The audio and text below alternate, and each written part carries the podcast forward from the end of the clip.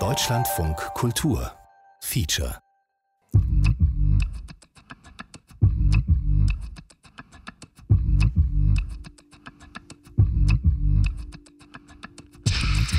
Voice Versa. Zwei Sprachen, eine Story.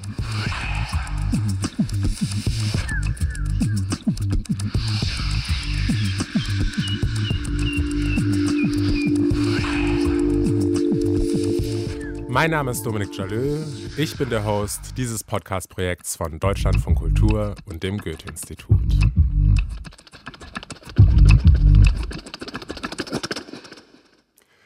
Ich habe neulich seit langem mal wieder für meine Freundinnen gekocht. Und weil es Freitag war, gab es Pannfisch mit Bratkartoffeln und dazu gab es einen Gurkensalat.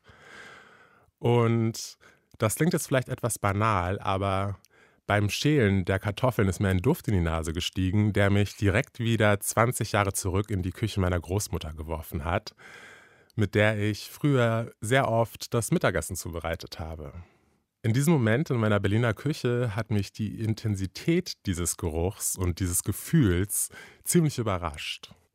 Aber meine Großmutter ist jetzt inzwischen auch schon um einige Jahre älter geworden und es ist nicht mehr klar, wie lange sie noch unter uns sein wird.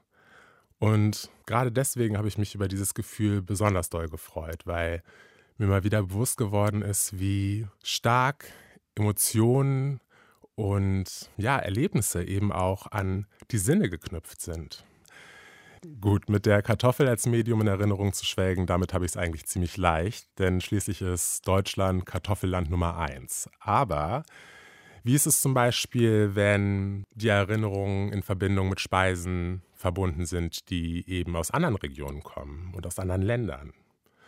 Ich meine, besonders in ländlichen Regionen, und ich komme ja auch aus einer Kleinstadt, ist das kulinarische Angebot meistens ziemlich begrenzt. Es gibt dann meistens den Griechen, es gibt den Italiener und wenn man Glück hat, gibt es noch den Chinesen und alles andere ist over the top. Also ohne jetzt den Restaurants auf die Füße treten zu wollen, ich würde ja behaupten, dass die meisten ihre Küche an unsere deutschen Gaumen anpassen. Und ist diese Küche dann für Menschen, die die Gerichte aus ihren Heimatländern kennen, wirklich noch authentisch? Aber gehen wir doch noch einen Schritt weiter und gucken, wie das für Menschen mit Migrationsgeschichte ist, die sich eben auch mit Nachhaltigkeit und mit veganer Ernährung beschäftigen. Oft ist Essen ja auch eines der wenigen Dinge, die einem noch bleiben, wenn man weit weg ist von der vertrauten Gegebenheit oder von einem kulturellen Teil, der eben einen auch ausmacht. Erinnert ihr euch noch an Let's Talk About Food von unserer Autorin Laura Antodang? In den ersten Teilen ihres Stücks hat sie sich bereits mit dem Thema Nachhaltigkeit in vietnamesischen Küchen beschäftigt und nach einem Weg gesucht, umweltbewusst zu leben, ohne auf vietnamesische Küche verzichten zu müssen. Aber bei all den Abwandlungen und Anpassungen der Gerichte kann man da überhaupt noch am Ende von glaubwürdiger vietnamesischer Küche sprechen? Gestartet ist Laura mit diesen Fragen bei ihrer Familie. Wie sehen das aber Lauras Freundinnen, die ebenfalls mit dieser Küche aufgewachsen sind und mit ihr ein Stück Heimat verbinden? Checken wir ein mit ihrer Story und danach treffe ich Laura zum Interview hier im Studio.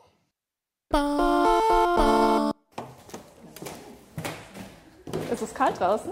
Ich weiß nicht. Ist das so, ich habe geguckt und es sollen 21 Grad sein. 21 Grad. Ich bin mit Tine in Leipzig und wir machen uns gerade auf den Weg zum Einkaufen.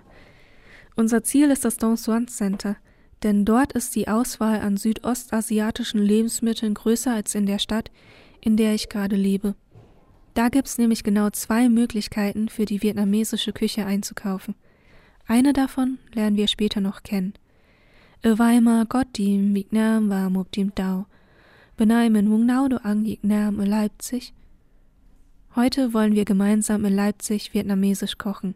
Ban Seo, eine Art herzhafter vietnamesischer grosser Crepe. Aber dazu später mehr. Erinnert ihr euch noch daran, als ich darüber nachgedacht habe, was vietnamesisches Essen mir eigentlich bedeutet? Gong Nha Ham?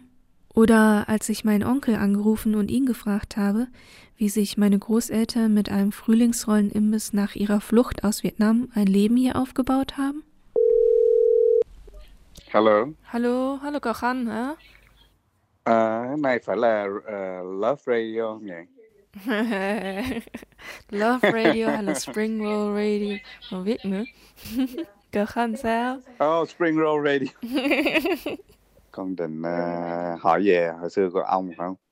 Thì ông thấy cái đó là oh, that's that's uh, something mình làm được người Việt Nam mình làm chả giò được mình bán mà cái đó tụi nó nó cũng thích không con nghĩ bên Hà Lan hay là bên Đức cũng vậy lúc đó nó bán mà pommes frites không cái market đó nó đã develop rồi không biết không còn chả giò là something new Spring Roll Radio, das wär was. Something new. So wie Frühlingsrollen in den Niederlanden damals. Amgoy hat sich in den 80ern selbstständig gemacht mit seinem Frühlingsrollenimbiss und sein Rezept dem Geschmack der NiederländerInnen angepasst. Lumpia oder Jaja Vietnam. Erstere gab's im Geschäft mit chinesischen Teigblättern, letztere zu Hause mit vietnamesischem Reispapier. Gerichte und Rezepte verändern sich mit der Zeit. Dabei spielen unterschiedliche Faktoren eine Rolle. Wenn wir heute unter Freundinnen versuchen, möglichst nachhaltig zu kochen, dann passen wir die Rezepte nur unserem eigenen Geschmack an und müssen nicht darauf achten, ob sie sich auch so verkaufen ließen. Aber bleiben die Gerichte dann noch authentisch? Ab wann war ein Gericht für meine Mutter nochmal authentisch? Authentisch cho mama kia gì vậy? authentic cho mama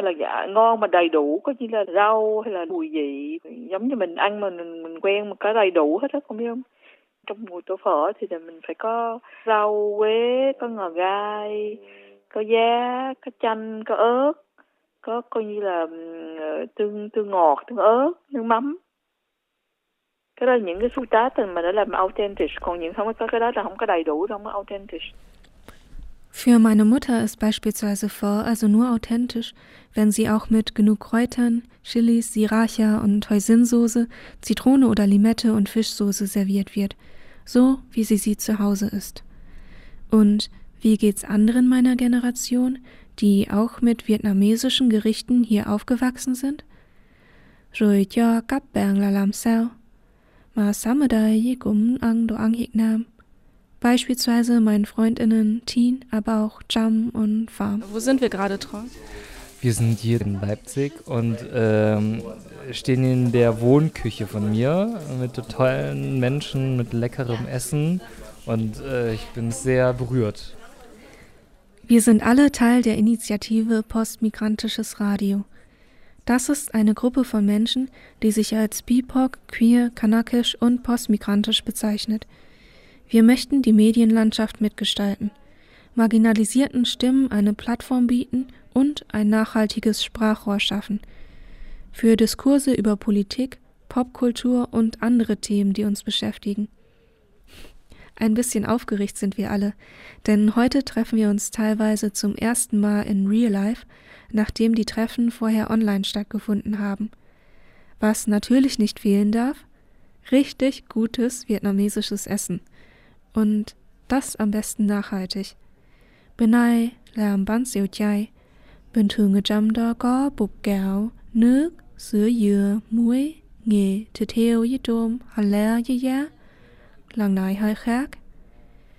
Wir machen Banzio, eine Art krosser, herzhafter vietnamesischer Crepe, gebraten in Öl, basierend auf Reismehl, der mit Kurkuma-Gelb eingefärbt wird.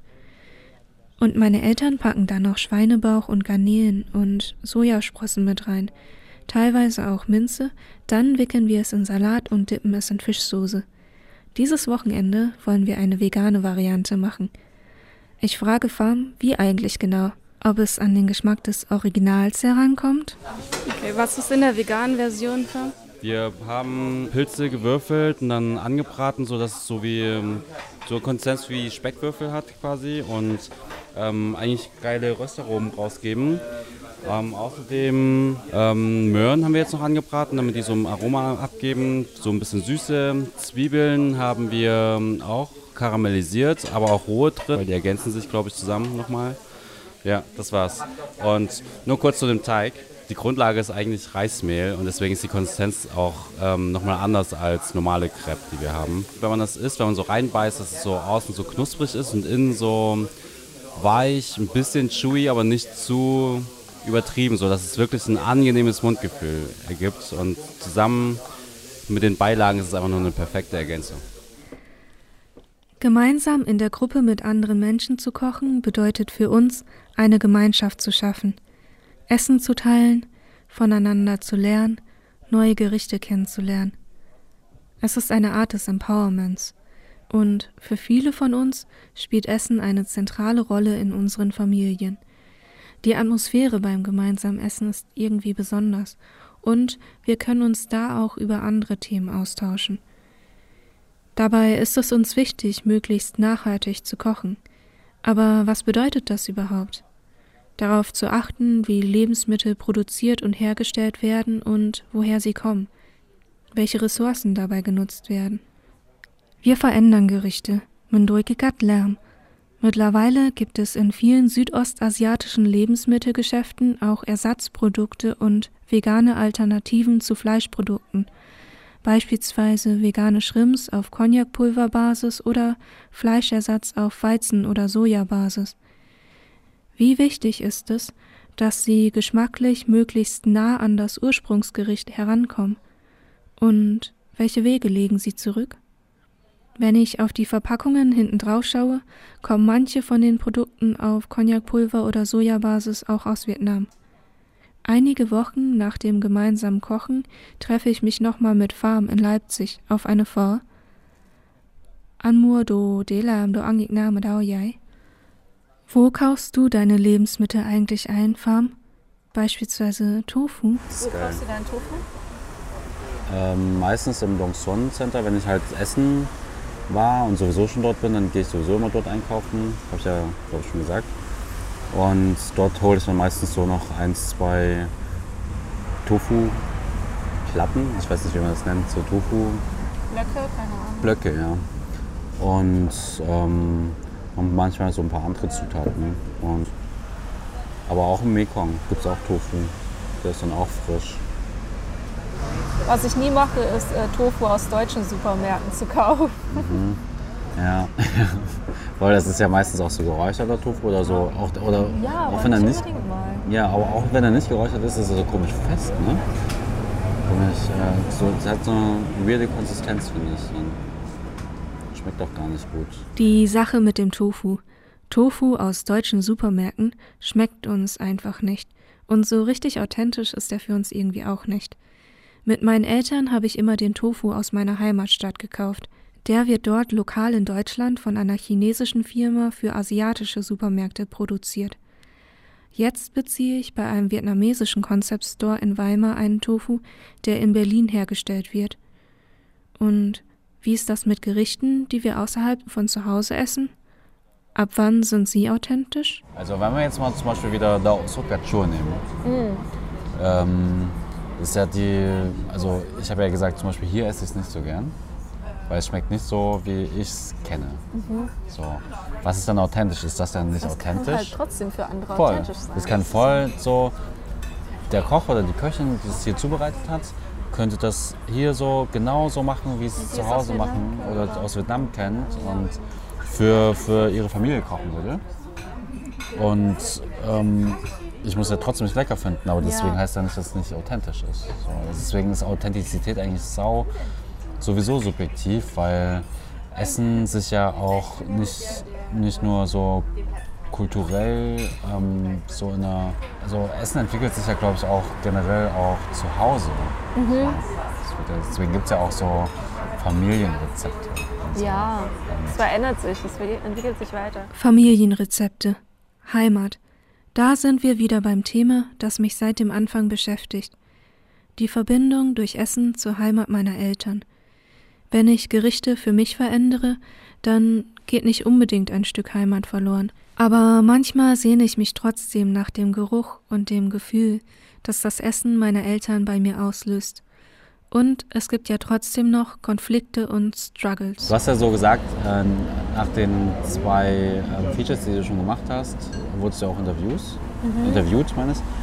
Und ähm, wurde auch gefragt, so, was deine Erkenntnisse daraus sind oder was, was so dein, dein Fazit ist.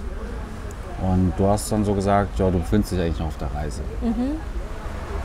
Wie sieht es denn damit aus?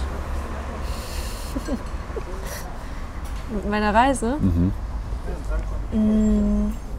Ich befinde mich immer noch auf der Reise, würde ich sagen. Aber ich glaube, so in Städten wie Leipzig ist es auf jeden Fall ein, einfacher, weil es halt mehr Ersatzprodukte gibt. Ähm, und trotzdem würde ich, glaube ich, immer, wenn ich bei meinen Eltern bin, das essen, was sie kochen und wie sie es kochen. Ich würde sie nicht fragen, äh, ob sie das für mich irgendwie vegan zubereiten können oder so.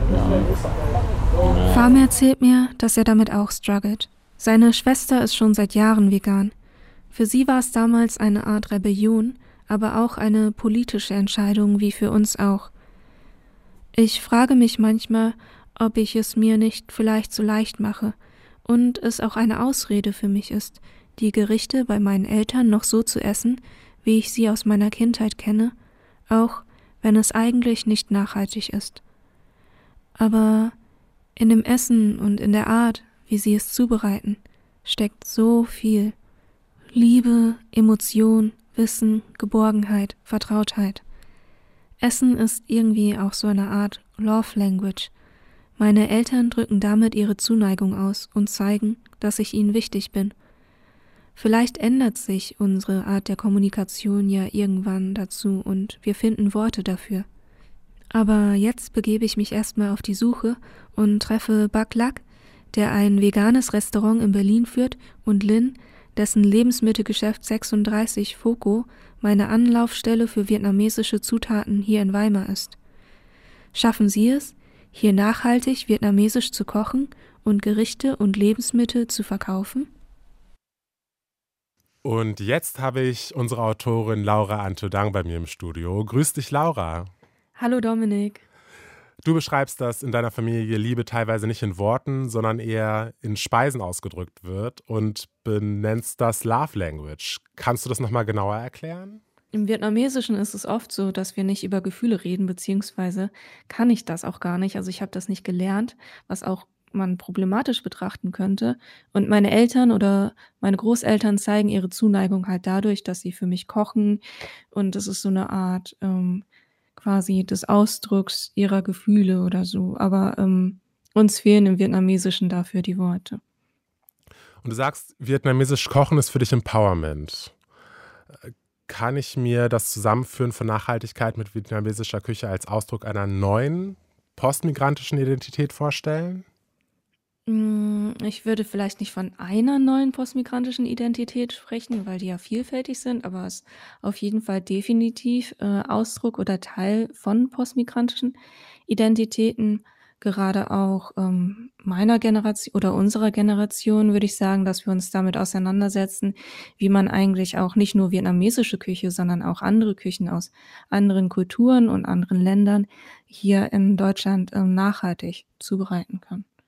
So wie ich das verstehe, fragst du dich in deinem Stück ja auch, ob das dann quasi noch authentische Küche ist, ja, das, was du Ja. mit deinen Freundinnen quasi produzierst. Und ich denke da an Fusionsküche, kennst du bestimmt auch, oder? Mhm. Also das kennt man ja besonders in Städten oder auch auf Festivals äh, findet man das immer wieder. Also das ist quasi eine Küche, die aus verschiedenen Kulturen zusammengeführt wird. Und eigentlich das beste oder das bekannteste Beispiel dafür ist in Deutschland ja die Currywurst. Würde man gar nicht denken, weil sie quasi aus der deutschen Wurst besteht, aber eben auch mit amerikanischem Ketchup gemacht wird und mit Curry. Und Gerd Schröder, ich weiß nicht, ob du das auf dem Schirm hast, der hat vor kurzem mal die Currywurst als quasi den Kraftriegel des Facharbeiters und der Facharbeiterin genannt, bezeichnet. Also Hashtag rettet die Currywurst. Könntest du dir vorstellen, dass dein vietnamesischer Pfannkuchen vielleicht irgendwann auch aus den deutschen Kantinen nicht mehr wegzudenken ist? Also cool wäre es auf jeden Fall, glaube ich. Also wir, auf Vietnamesisch nennen wir das Banzeo, das ist sozusagen großer Crepe. Aber ähm, vielleicht müsste sich dafür nochmal die Essgewohnheiten ändern. Also das Ding ist, dass man den halt ähm, mit ganz vielen Kräut frischen Kräutern isst und dann äh, eingewickelt mit der Hand, also in Salat eingewickelt und mit der Hand dann in Fischsoße dippt oder halt ähm, sauer vegan machen, ähm, vegane Fischsoße. Ähm, Und in Mensen wird ja oft mit Besteck gegessen und so. Oder vielleicht passt man das dann an und das wäre dann Ja. die Vermischung von unterschiedlichen Arten, äh, Speisen zu sich zu nehmen. Mittlerweile gibt's ja auch, ich würde es nicht unbedingt authentisch nennen, aber Frühlingsrollen in äh, Kantinen oder so. Also Mhm. die mhm. Küchen vermischen sich ja auch. Ja, stimmt. Für dich ist ja die Frage der Nachhaltigkeit ein sehr zentrales Thema in deinem Stück. Fleischersatzprodukte werden aber auch teilweise in Vietnam produziert. Nur für den deutschen Markt? Ähm, nein, also laut den Herstellern teilweise auch für den heimischen Markt in Vietnam, aber auch äh, für den europäischen Markt. Also die werden, ähm, das, was ich jetzt hier beispielsweise gerade habe, ist, ähm, das wurde von einem niederländischen Importeur erst aus Vietnam importiert und dann quasi weitergeschippt. Aber du sagst, sie werden auch für den heimischen Markt teilweise produziert. Ja, das würde ja dann bedeuten, dass sich die vietnamesische Esskultur irgendwie auch verändert, oder? Ich glaube schon, wie alle Esskulturen, dass sich auch die vietnamesische Esskultur verändert.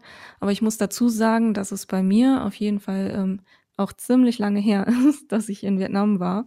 Und ja auch im Stück sage, so, was ist, wenn das Essen quasi, also aber auch Essen in der Diaspora, ähm, die einzige Verbindung ist, die man noch zur Heimat der eigenen Eltern oder Großeltern hat.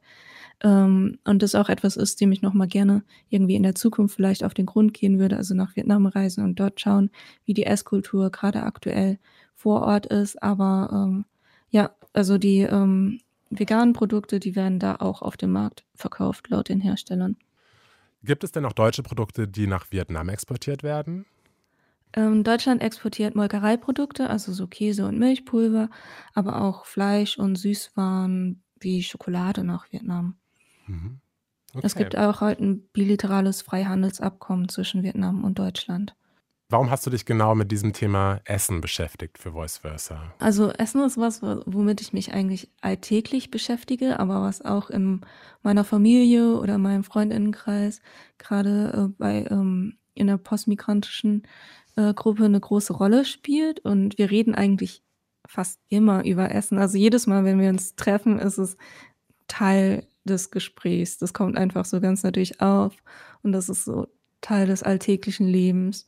Mhm. Und ähm, das wollte ich nochmal einfach irgendwie vielleicht aus einem anderen Blickwinkel betrachten, also im Sinne von sich nochmal anders damit auseinandersetzen äh, in Stücken und äh, Menschen Mhm. treffen und mit ihnen darüber reden, was es für sie bedeutet, ähm, wie sie Mhm. das äh, für sich vereinbaren, was so ihre Verbindung dazu ist. Mhm.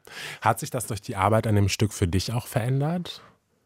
Also hat sich deine Beziehung zu dem Essen verändert oder hast du was Neues dazugelernt?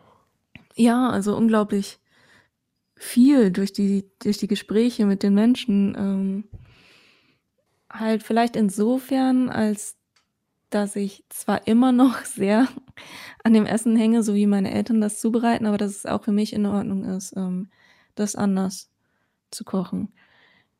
Da, das hatten wir auch irgendwie schon, ne? Also ich finde irgendwie Ja. so, das ist irgendwie auch so der Ausdruck von, von, von modern, moderner oder vielleicht auch von migrantischer oder postmigrantischer Essenskultur, ne? Mhm. Ja. Was erwartet uns denn im letzten Stück von Let's Talk About Food?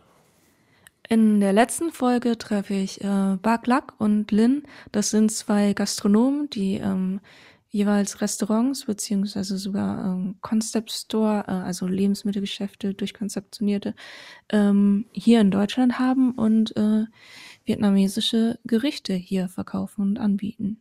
Und ich gehe noch ein bisschen dem Tofu auf den Grund. Und damit geht's jetzt weiter. Ich bin schon gespannt. Viel Spaß und danke dir, Laura. Danke. Ich stehe gerade in einer Seitenstraße zur Kantstraße in Berlin und treffe mich gleich mit Bak Lak im Wiegeng, seinem vegan-vietnamesischen Restaurant. Nachdem ich mich in den vorangegangenen Folgen ja gefragt habe, was mir vietnamesisches Essen bedeutet und wie und ob sich der Konflikt lösen lässt, das möglichst nachhaltig zu gestalten, was übrigens immer noch eine offene Frage ist, schwenken wir den Blick nun auf die Gastronomie. Ich will rausfinden, wie Bak Lak seine vietnamesischen veganen Gerichte möglichst nachhaltig zubereitet und vielleicht sogar auch erfahren, was das Geheimnis seiner Pho Brühe ist. Mein Name ist Bakla, ich bin 28 Jahre alt, bin in äh, Vietnam geboren worden und lebe hier seit 20 Jahren in Deutschland. Baklak de Jignam, Gongu Heike ehemalige VertragsarbeiterInnen. Samme Jignam Deidam Dui Roisaudamoy Deiduk. Ich möchte wissen, was seine Motivation war, hier ein veganes vietnamesisches Restaurant in Berlin zu eröffnen. Ich bin selber Veganer, seit zwei Jahren jetzt äh, ungefähr. Und äh, für mich war halt der triftige Grund, heißt das, das fällt mir dann leichter, etwas zu verkaufen, was wofür ich selber stehe. Wie war der Umstieg für dich von quasi nicht vegan zu vegan? Also bei mir fiel es am Anfang eigentlich nicht so schwer, weil meine Eltern sind selber Veganer. Meine Eltern sind ja Buddhisten. Buddhismus ist ein bisschen einfach viel. Mhm. Das heißt, du hast die Gerichte von zu Hause schon vegan gekannt? Genau, ja. Ja, die meisten Gerichte. Bei mir ist es anders. Ich bin gerade so in diesem Struggle. Also Ja. ich versuche mich vegan zu ernähren, aber Ja. ich habe halt bei meinen Eltern immer die Gerichte mit Fleisch gegessen. Ja. Und deshalb ist so die Verbindung mit den Kindheitserinnerungen irgendwie dieser anderen Gerichte. Kindheitserinnerungen. Auf der Karte von Baklaks Restaurants stehen Namen wie Gari, Pho, Bum Bo He oder Bum Kiai. Gerichte, die ich auch von zu Hause kenne, allerdings anders zubereitet. Außerdem gibt es noch Wortspiele wie You don't know me, Sorry what oder I like you too, Mate. Baklak bietet alle Gerichte vegan an. Und mittlerweile gibt es ja auch schon ganz schön viele Ersatzprodukte oder Möglichkeiten, Fleischgerichte vegan zu kochen. Ich frage mich allerdings auch, wie sie die Tiefe der Brühe einer Pho erreichen oder was sie außer Tofu noch verwenden und ob sie es selbst herstellen. Seitan ist ja erst im, seit ein paar Jahren, ist er der halt im Kommen. Und man hat sich erst dann mit informiert, dass überhaupt sowas möglich ist, so sag ich mal so. Und ähm, ich habe ja selber mich damit beschäftigt und dann ja herausgefunden, dass man auch selber diesen Seitan herstellen kann. Ich finde, den Leuten fehlt diese Information, halt, wie man halt Seitan selber herstellt oder wie man bestimmte Gerichte auch zubereiten kann, die dann auch gut schmecken. Dann. Das heißt, stellt ihr für euer Restaurant Seitan selbst her? Ja. Ähm, kannst du verraten, wie man das macht? Also die Basis ist sehr, eigentlich ganz simpel. Äh, Seitan ist nichts anderes als äh, Weizengluten, das heißt der Glutenanteil vom Weizen. Das heißt, wenn du Weizen und Wasser mischt zum gleichen Teil und dann, äh, sagen wir mal, den Weizenanteil herauswäschst, bleibt ja die Grundmasse von dem äh, Seitan, das Gluten. Und wie man das dann weiterverarbeitet, ist dann dem Restaurant dann selber überlassen. Die, also wie man, ob man das dämpft, ob man das brät, ob man das, äh, wie man es würzt und äh, zubereitet, ist dann halt schon äh, individuell, individuell vom Restaurant zu Restaurant anders. Baklak verarbeitet den Seitan in seinem Restaurant dann in zwei unterschiedlichen Arten. Einmal zu einer Art Hühnchenseitan, bei der der Seitan, also die Masse, verknotet wird und dadurch eine faserartige Konsistenz entsteht, und dann nochmal Entenseitan, dessen Rezept er von Mönchen aus dem Tempel hat. Ich frage ihn nach der Pho-Brühe, denn für alle aus der ersten Generation, mit denen ich bisher gesprochen habe, also meine Eltern, meine Familie und auch Bergweg, der sein Restaurant in München hat, ist eine Pho nur so richtig authentisch, wenn sie stundenlang mit Rinderknochen gekocht wird. Bergweg ist sogar damals extra nochmal nach Vietnam gegangen, um die Kunst des Pho-Kochens zu erlernen. Wie macht es Baklak vegan? Aus unserem bisherigen Gespräch habe ich entnommen, dass er versucht, möglichst nah an den Geschmack der Fleischgerichte ranzukommen. Ist es dann noch authentisch? Und wenn nicht, ist es auch nicht schlimm, oder? Was ich mich noch frage, ist bei der Brühe, Ja. quasi so den Fond, wie kriegt ihr den so geschmackvoll? Ähm, bei der Pho, der originalen Pho, äh, bekommt man ja den Geschmack durch die äh, Rinderknochen, äh, Rindermark und halt die äh, Knochen. Wir erreichen diesen Geschmack durch als Shiitake, Chinakohl.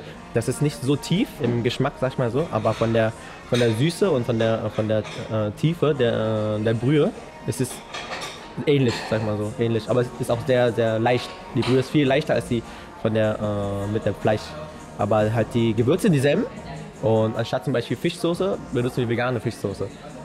Weil normale Fischsoße ist ja aus Fisch, also fermentierten Fisch. Aber vegane Fischsoße wird äh, Shiitake fermentiert. Genau. Also Shiitake stellt eine sehr wichtige Basis für die vegane Küche, sag ich Aber mal. Shiitake, mit Shiitake erreicht man nochmal so Genau. einen volleren Geschmack. Genau. Also Umami. Uma, die Umami, genau. Umami, genau. genau, ja, genau. Umami. Die fünfte Geschmacksrichtung neben süß, sauer, salzig und bitter. Pilze, aber auch Tomaten sind beispielsweise Umami. Probiert habe ich Baklaks Pho noch nicht. Neugierig bin ich allerdings schon. Die veganen Frühlingsrollen im Vegan kommen jedenfalls erstaunlich nah an den Geschmack der Frühlingsrollen ran, die ich auch von meiner Familie kenne. Ja, ja, Vietnam. Schon authentisch, würde ich sagen. Wobei das ja auch immer etwas Subjektives ist. Hồi đó am ngồi mà tìm chả giò để kiếm. Es gab in meiner Kindheit zwei Arten von Frühlingsrollen, Lumpia und Jaja Vietnam. Mein Großvater Amgoy hatte in den 80ern und 90ern einen Frühlingsrollenimbiss, mit dem er den Lebensunterhalt für seine Familie verdiente. Und Baklaks Frühlingsrolle erinnert mich schon sehr an zu Hause. Das Restaurant Foco 36 in Weimar bietet ebenfalls vietnamesische Frühlingsrollen an und in dem gleichnamigen Concept Store kaufe ich immer alle notwendigen Zutaten dafür. Ich treffe mich mit dem Besitzer Lin in Weimar. Mein Name ist Nguyen Tuấn Linh, ich komme aus Vietnam. Bin der Inhaber von 36 Foco und Shanghai Restaurant, sowie alles mit 36 Foco zu tun ist in Weimar. Foco bedeutet alte Stadt und 36 Foco ist in Weimar für mich die Adresse, zu der ich hingehe, wenn ich vietnamesische Lebensmittel einkaufen gehen möchte. Aber es gibt dort auch noch die Möglichkeit, vietnamesisch in einem Restaurant zu essen, in einem Gästinnenhaus unterzukommen oder ein Café zu besuchen. Was unterscheidet dein Lebensmittelgeschäft von anderen vietnamesischen Lebensmittelgeschäften? Genau wie unser Restaurant. Wir wollen das auch mit einem mit Liebe. Also eigentlich nicht nur einfache Lebensmittelladen. Wir wollen auch mit Design, ordentlich mit Atmosphäre verkaufen auch. Wie man sieht, diese Einrichtung haben wir auch nicht so wie einfach nur einen Laden, habe ein paar Regale rein, sondern wir wollen auch mit unserer Idee. Also ich weiß nicht, wie die, allein schon die Gäste, die das fragen, weil warum investiert das so viel rein? Das ist nur ein Lebensmittelladen. Und wir haben gesagt, naja, also wir finden das schön, wenn man einkaufen, genau wie diese Atmosphäre. Für uns ist das wichtig dann. Und natürlich die Sachen, es gibt auch überall, sagen wir mal irgendwo anders, aber diese Atmosphäre und diese, wenn man reinkommt, so einkaufen zum Entspannung, ist einfach nur noch reinkommen und, und Stress, ich will was kaufen, was kochen, damit es schnell, schnell ist und so. Und bei uns, dass man einfach nur die Zeit nehmen, nebenbei die Einrichtung gucken und dann so, dass man einfach, ja, das ist mein Ziel eigentlich.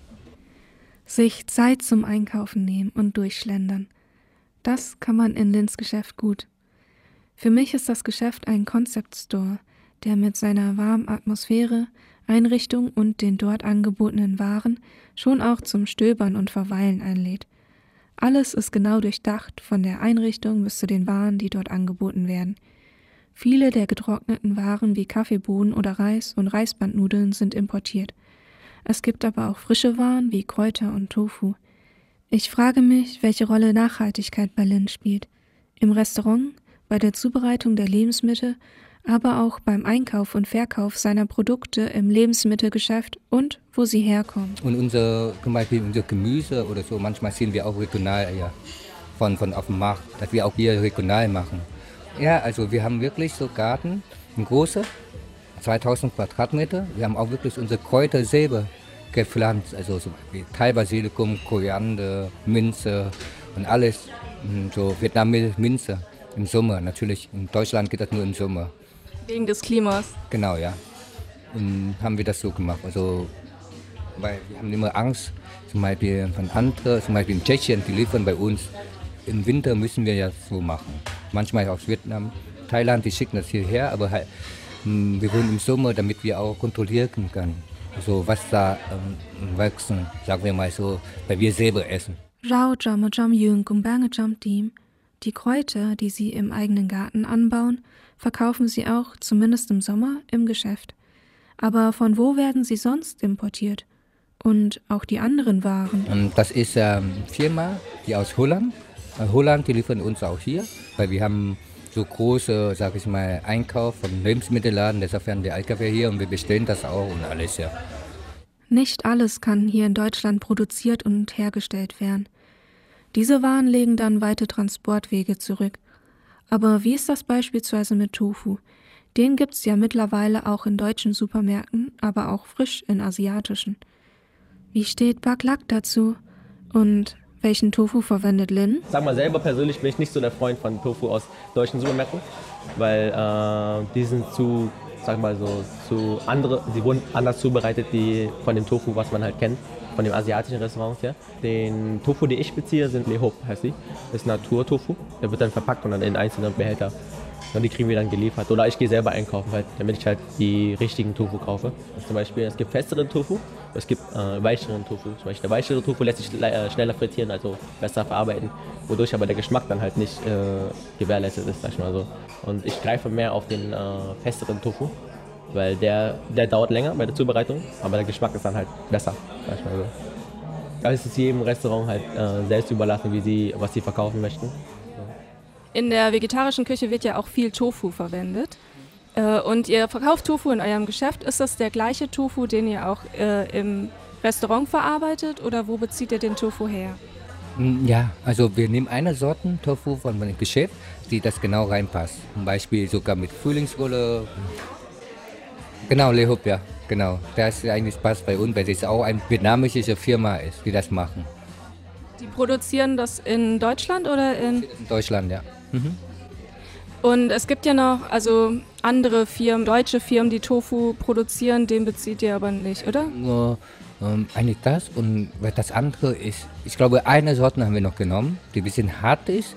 Aber für uns, sage ich mal, Asiaten, diese harte Tofu, ich glaube, die asiatischen Leute, die verstehen das. Das ist ganz anders, als was wir so vor, wir kennen mit dem Tofu in Asien, sagen wir mal so. Tofu ist einfach nicht gleich Tofu und Geschmäcker unterscheiden sich. Die Struktur und der Geschmack des Tofus, der in deutschen Supermärkten angeboten wird, ist deutlich anders als der, den Lin und Bak Lak in ihren Restaurants verwenden und den ich mit Freundinnen zum Kochen benutze. Wir verwenden hauptsächlich festen Tofu, der hier in Deutschland von chinesischen, koreanischen und vietnamesischen Firmen hergestellt wird. Die Sojabohne bildet dabei die Grundlage für Tofu und Soja wird mittlerweile hier vor allem in Baden-Württemberg und Bayern angebaut. Da eignet sich das Klima nämlich gut. Aber Tofu lässt sich ja auch selbst herstellen. Wie eigentlich? Tofu kannst du ja auch selber herstellen. Deswegen. Aber der, halt, der Prozess ist halt, sagen wir mal, sehr zeitaufwendig. Sag ich mal so. Die, die Schritte sind sehr einfach. Hast du mal ausprobiert, Tofu selbst herzustellen? Einmal, also, man püriert hier einfach nur Sojabohnen und extrahiert halt die, die, die Masse, das ist diese Milch, die dann gekocht wird. Und die, äh, durch dieses Gerinnte ähm, Sojamilch, da steht ja dieser Tofu und den presst man dann auf Masse, macht es mehr Sinn, als wenn man nur einen kleinen Block Tofu macht. Aber wenn du es selber machst, gewährleistest du, dass es halt nicht konserviert ist, sag so. Also, ist halt Bio dann. Wäre das langfristig vielleicht eine Option für euer Restaurant auch Tofu Ähm, ich sag mal so, für die Menge, die wir verkaufen, hätte ich zum Beispiel zwei Leute, die extra nur für Tofu, Tofu herstellen oder für Seitan herstellen, dann, dann ja. Aber so, ich sag mal so, für die äh, Wirtschaftlichkeit lohnt es sich nicht. Also wenn du so für den Tofu beziehen, ist auch nicht so teuer, als es selber herzustellen. Deswegen greifen viele auf die äh, fertigen Tofu auf, anstatt halt sich selbst herzustellen. Nachhaltige Gastronomie zu betreiben beinhaltet natürlich noch andere Faktoren und Fragen, als wenn ich jetzt privat versuche, mich möglichst nachhaltig zu ernähren und zu leben. Welchen Mittelweg hat Baglak gefunden? Das ist auch das Wichtige, dass halt man nicht nur für sich lebt, sondern auch für die nächste Generation. Nachhaltigkeit. Wir achten halt darauf, dass halt zum Beispiel die ganzen Sachen hier Bio, dass ja auch die lokalen äh, Geschäfte auch durchkommen. Weil wie gesagt, die Großkonzerne sind halt sehr stark, sag ich mal so, und drücken halt den, die ganzen Händler. Aber wenn man sich selbst als Gas- Gastronom dann durchsetzt und dann halt sich die Mühe macht, einkaufen zu gehen, die lokalen Unternehmen zu unterstützen. Deswegen Und wie ist das bei Lynn? Welche Rolle spielt Nachhaltigkeit für euch bei der Zubereitung, beim Einkauf, bei dem Angebot von den Produkten? Ja, bei uns finde ich es auch also ganz gut. Wir sind eigentlich, ich glaube, der Ersten, die mit Mehrweg, genau wie unsere Getränke da vorne, Bubble Tea und sowas, dass wir auch nur mit Mehrweg, dass man so mit Pfandsystem das Mehrweg. Und das ist für uns ist ja mm, wichtig eigentlich. Also Nachhaltigkeit und wenn hier, wenn ich ehrlich bin, wenn hier alle Kräuter von auf dem Markt, alle Orten, also was wir haben, asiatisch, hätten wir auch hier lieber gekauft als irgendwo, ob ein bisschen teurer, aber dafür finde ich aber diese Frische und halt die Nachhaltigkeit mit dem so fahren und alles und so, spielt bei uns sehr große Rolle, sagen wir mal. Ja. Und das, ich glaube, die Freunde von mir wissen das auch. Also wir sind auch die Ersten, die essen, versucht wirklich die Zusatzstoffe. Natürlich manche Sachen, die wir auch nicht mm, beeinflussbar können, aber bei dem Einkaufen oder andere, ja. Ich versuche auch die ganze besser zu machen, ja. Natürlich, du schaffst das nicht alles. Hm. Alles schafft man nicht. Chamgole am Hortugdau. Aber sowohl Lin als auch Baglak versuchen, ihre Geschäfte und Restaurants nach ihren Möglichkeiten und Gewissen möglichst nachhaltig zu gestalten. Für mich ist meine persönliche Reise noch nicht zu Ende. Ich habe einen Einblick in unterschiedliche Aspekte erhalten. Davon, was vietnamesisches Essen für meine Familie und Freundinnen bedeutet, warum so viele Emotionen daran hängen, dass Essen politisch ist und wie Gastronominnen versuchen, eine Küche, die ursprünglich nicht lokal war, möglichst lokal hier zu gestalten. Und wie ich selber möglichst nachhaltig vietnamesisch kochen kann. Ehrlich gesagt würde ich schon gerne wissen, wie es meinen Eltern schmecken würde, wenn ich Banseo für sie vegan koche. Vielleicht probiere ich es einfach das nächste Mal aus, wenn ich bei ihnen zu Hause bin. Ob dabei ein Stück Heimat verloren geht? Es gibt noch so viele Fragen, die in meinem Kopf herumschwirren. Aber vielleicht schließe ich hier erstmal mit der Frage, mit der ich begonnen habe. Ankom dir. Hast du schon gegessen? Das war bereits der letzte Teil von Let's Talk About Food. Die vergangenen Folgen könnt ihr aber natürlich weiterhin online hören, zum Beispiel über unseren RSS-Feed und über die gängigen Podcast-Catcher. Allgemein freuen wir uns natürlich auch über Feedback zu den Folgen und über Anregungen für die Zukunft. Schwenken wir aber jetzt zu unseren Autorinnen Hiba Obeid und Loreen Celebi und den fiktiven Tagebucheinträgen von Nora. Ihr wisst Bescheid, Nora ist vor einiger Zeit von Syrien nach Deutschland geflüchtet und macht in Berlin ihre ersten Erfahrungen in einer Kultur, die ihr zu Beginn noch sehr fremd war. Inzwischen ist sie aber an dem Punkt, dass die deutsche Großstadtkultur sie geformt hat und sie zwischen den Stühlen steht. Sie ist nicht mehr die alte Nora, wie sie es in Syrien war, und identifiziert sich immer mehr mit westlichen Werten und ihren Idealen, aber steckt damit auch gleichzeitig in einem Zwiespalt. Heute ist aber ein ganz besonderer Tag für sie.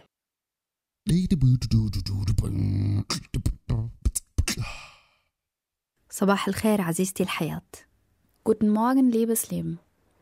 Heute ist mein Geburtstag. Nicht der Geburtstag auf dem Ausweis, sondern der richtige. Ich freue mich nicht, dass ich ein Jahr älter bin. اليوم رح أصير 31 Wir Kinder aus Syrien haben zwei Geburtstage. Einmal der Tag, an dem unsere Eltern uns registriert haben.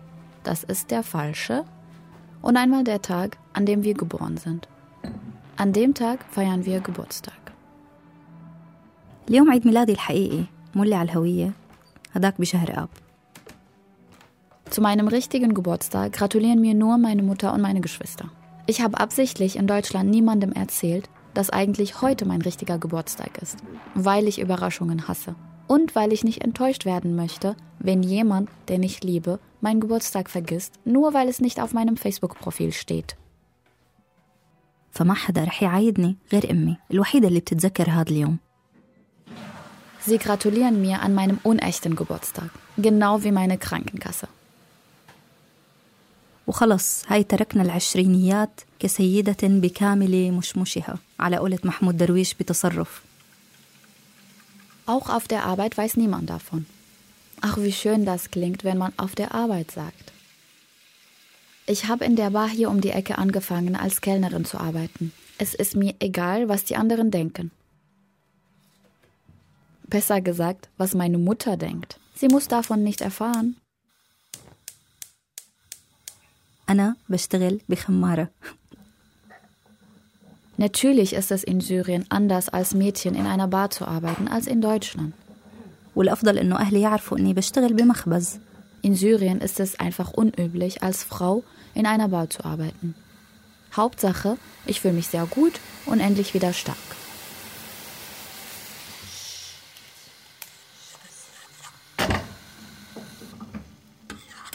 Bei uns gibt's den Spruch Fal khair. Das bedeutet, wenn der Kaffee überkocht, dann wird etwas Gutes an dem Tag passieren. أو خليني أقول إنه صار عمري 31 وبعدني لسه ما بعرف أعمل قهوة Ich denke, das haben sich die Menschen ausgedacht. Weil der Kaffee so oft überkocht und sie ständig den ganzen Herd putzen müssen. Als Trost sozusagen. ايه شو مختلفة هالأيام لدرجة إنه ما عاد يعني لي هاليوم ولا عم بكذب على حالي Heute habe ich frei auf der Arbeit. Das ist aber Zufall und nicht, weil mein Geburtstag ist. المهم أنا مرتاحة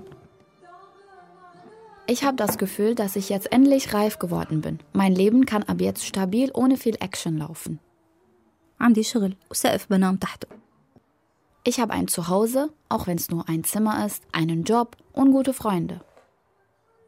فواتيري مسددة وصحتي منيحة Ich spreche mittlerweile gut Deutsch und kann überall hin alleine reisen. Na ja, übertreib nicht. Nicht überall, sagen wir mal in Europa. ولك شو بدي أحسن من هيك مو أخوي بيقول لي دوما نورة أنت طماعة بالحياة ونكدية كمان Okay, zurück zum Positive Denken. Ich kann alleine zu Behördenterminen und Ärzten gehen. Ich brauche keine Übersetzung mehr. حتى إنه الأسبوع الماضي اتصلت بشركة الكهرباء وغيرت العقد حسيت إني كتير فخورة بحالي Ja, genau. Ich fühle mich erwachsen und das bin ich ja auch. 31 Jahre alt bin ich heute geworden. اليوم رح يصير عمري 31 يعني بلش العد التنازلي على قولة ستة Zum Glück fällt mir nur noch ein kleiner winziger Teil. Ich sollte meinen Soulmate getroffen haben, mit dem ich auch Kinder haben möchte. Hm. إيدين ولاد إجرين ولاد عيون ولاد أذنين ولاد على فيسبوك وعلى انستغرام وبالإعلانات ليش صار في هيك كتير في ولاد فجأة Nora Fokus. Positiv bleiben. Heute ist ein guter Tag. Um. يا ترى أنا بدي ولاد Ich muss wieder Yoga machen und meditieren. Ich muss auch zum Sport. كل شي منيح واليوم حلو ومميز ولا يوم عادي Hm, natürlich, wenn ich bei jedem Stress was Süßes esse, wird die Cellulite immer mehr. أوف ما عاد أعرف ضروري اليوم حدا ياخد شفت عني Es ist mir egal. Ich liebe meinen Körper so wie er ist. Ich gehe nicht ins Fitnessstudio wegen meiner Cellulite, sondern weil ich gesund bleiben möchte. يا الله ليه هيك صاير شكلي أحسن شي سجل بنادي وتابع لي مع هدول ال- على الانستغرام كيف تغير حياتك في عشرة أيام Wenn ich jetzt in Syrien wäre, würde ich den ganzen Tag beim Friseur sitzen. شو بدي ألبس In Syrien sind die Hochzeiten für junge unverheiratete Mädchen sehr wichtig. Sie sind zukunftsentscheidend. Ja, die Frauen, die einen Sohn im heiratsfähigen Alter haben, suchen auf den Hochzeiten die zukünftige Frau für ihren Sohn.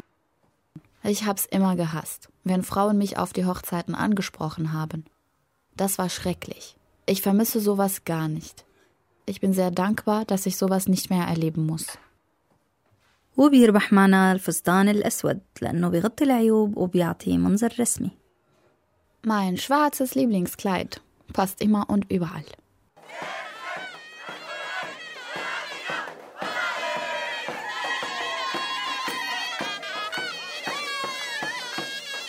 وأخيرا عرس آه أنت كمان أنا رح لاقي لفتى الأحلام حامل بويضات المجمدة Ich bin auf der Hochzeit einer meiner besten Freundinnen. Murad und Leila haben sich über ihre Familien kennengelernt. Sie waren schon in der Grundschule befreundet. ليلى ومراد العروس والعريس كانوا رفقاته هن بالمدرسة من سوريا Wie schön und romantisch ist das denn? ما فيني أصدق كيف اتنين ممكن يضلوا حابين بعض كل هالوقت Ja, unrealistisch und außergewöhnlich. Wie hoch ist die Wahrscheinlichkeit, dass zwei Menschen sich in der Kindheit treffen und zusammenbleiben, bis sie sich verlieben und heiraten? Das klingt wie ein Märchen. غريب كيف العالم ممكن تحب لهالدرجة أو تتعود على بعض وتخاف من التغيير Ich hoffe, sie bleiben glücklich verheiratet. Nicht, dass ich sehr pessimistisch bin. Um Gottes Willen.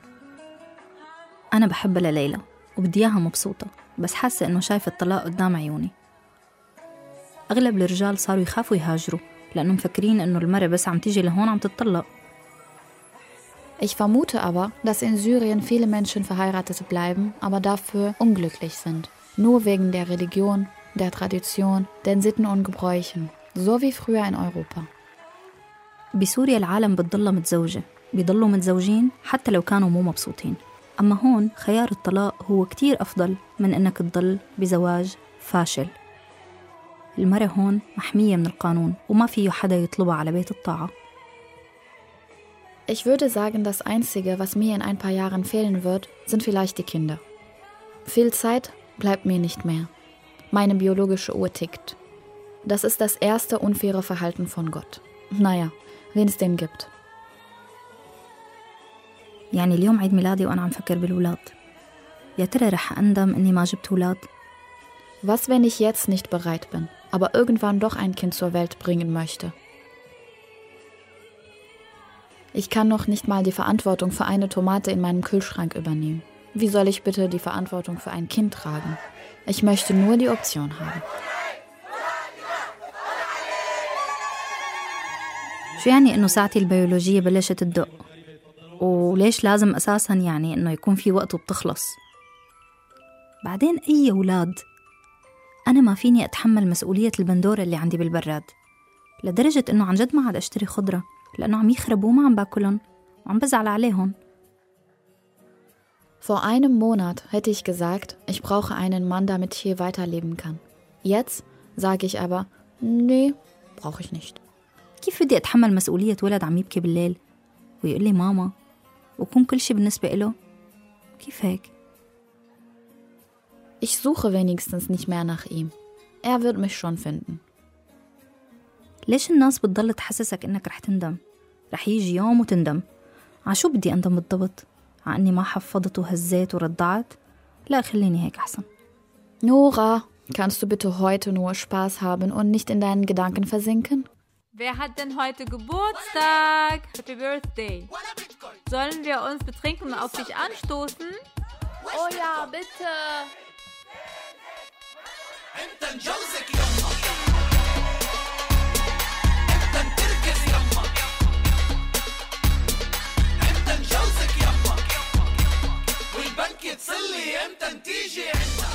صحتي وكل عام وأنا بخير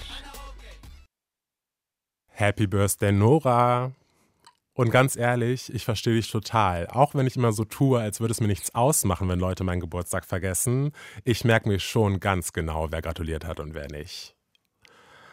Und ja, vielleicht findest du ja auch noch deinen Mann, den du deiner Familie vorstellen kannst. Und wenn nicht, dann ist halt auch nicht schlimm.